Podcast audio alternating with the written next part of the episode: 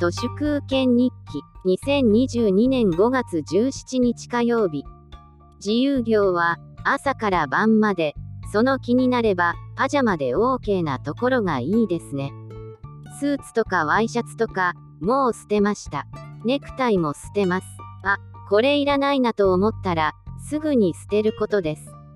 いらないと悟っても多くの人はそれを見えないところに移動させるだけです。でも大切なことはこれいらないなとなれば必ず今すぐにそれを捨てることなんです。それはハード的な持ち物のことだけではありません。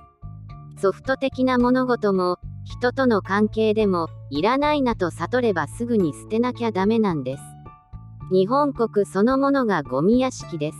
でも Kindle で買った本などは持っているか持ってないかの自覚が時間が経つとどうしてもなくなってしまうので捨てずに大量に手元に残っていることも多いです。デジタルデータなんだから捨てなくてもいいんじゃないかという考え方もありますがデジタルであろうとアナログであろうと迷わず捨てるべきです。逃げる捨てる諦める朱子学カルトワールドではどれも良くないこととして避けられがちですけどこれからの乱世ニューノーマルでは逃げる捨てる諦めるは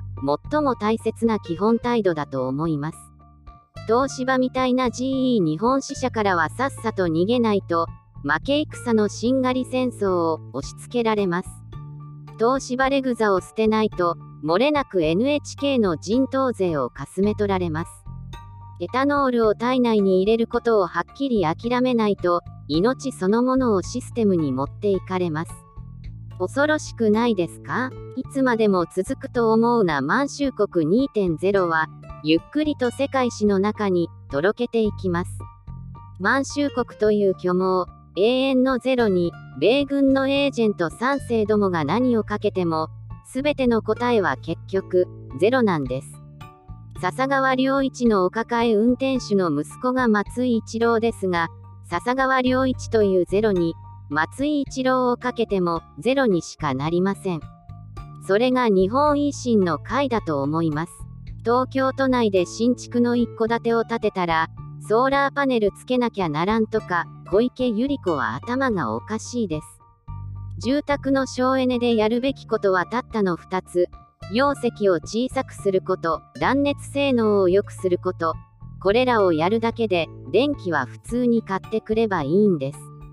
ソーラーパネルより、太陽熱温水器です。関東の家は、断熱性能に手抜きをしすぎです。そもそも新築一戸建てなんて、少子高齢化の進むこれからは、全くいらないと思います。南海トラフ地震に襲われて、家が倒壊してその下敷きになっても、そんなに重くなくて死なないくらいの、しょぼい家に住みたいです。日本の住宅はもともと、何遍でも作り直せば良いモジュール化の先駆者です。奴隷金融のフラット35で、ソーラーパネル付きの戸建て買うことの狂気に気づいたものから自由になっていきます。本日は以上です。ありがとうございました。人の行く裏に道あり花の山。